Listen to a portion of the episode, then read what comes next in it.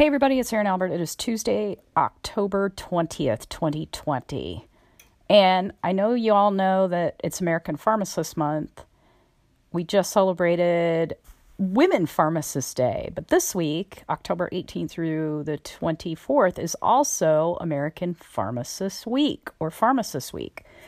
And so I have been working fast and furiously on our American pharmacists posting and podcasts mini series over at Apex Benefits, the Point Podcast with the day job, of course, at Apex Benefits. Go check that out, past, present, and future. If you haven't seen that, we've got a series of focus on past, present, and future of pharmacy.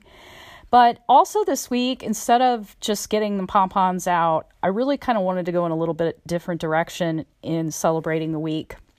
This has been a really hard year for a lot of pharmacists. Uh, I think, you know, there's been a lot of situations where they've been exposed on the front line of healthcare and not always been protected, right? So, what I wanted to do this week in particular was go a little punk rock pharmacy. And so, what do I mean by that? Well, anti establishment, because if we're being honest with ourselves, the establishment right now in pharmacy, I'm not sure is working. It's not working in an optimal way.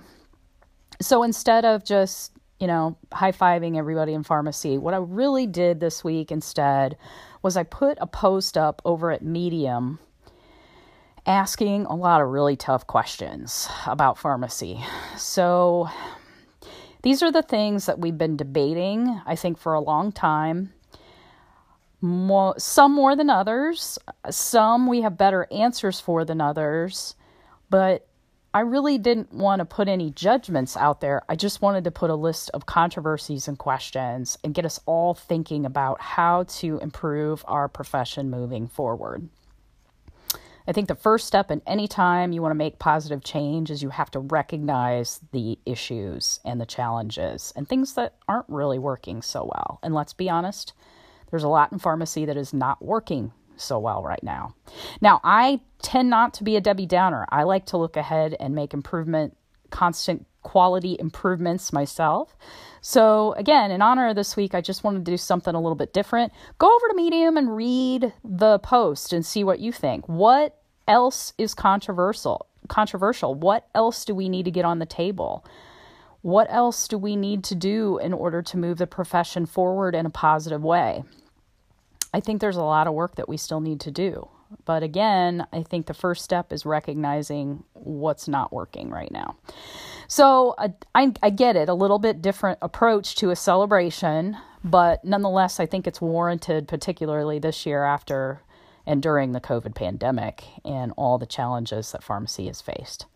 So I look forward to hearing your thoughts. Feel free to, you know, send me a tweet at Erin L. Albert. You can uh, reply or I think put some comments maybe in Medium.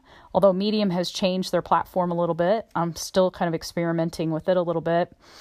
And I'd love to hear from you what your thoughts are. And, uh, you know, I think we have several venues where we can be semi anonymous, but if you want to keep your comments anonymous as well, and if you have other good points, feel free to send me a message and just tell me that you want me to keep them confidential, and I will do so regardless, have a great week, and I'm sure I'll be back soon. In the interim, take care, and pharmacists out there, enjoy the rest of your big week.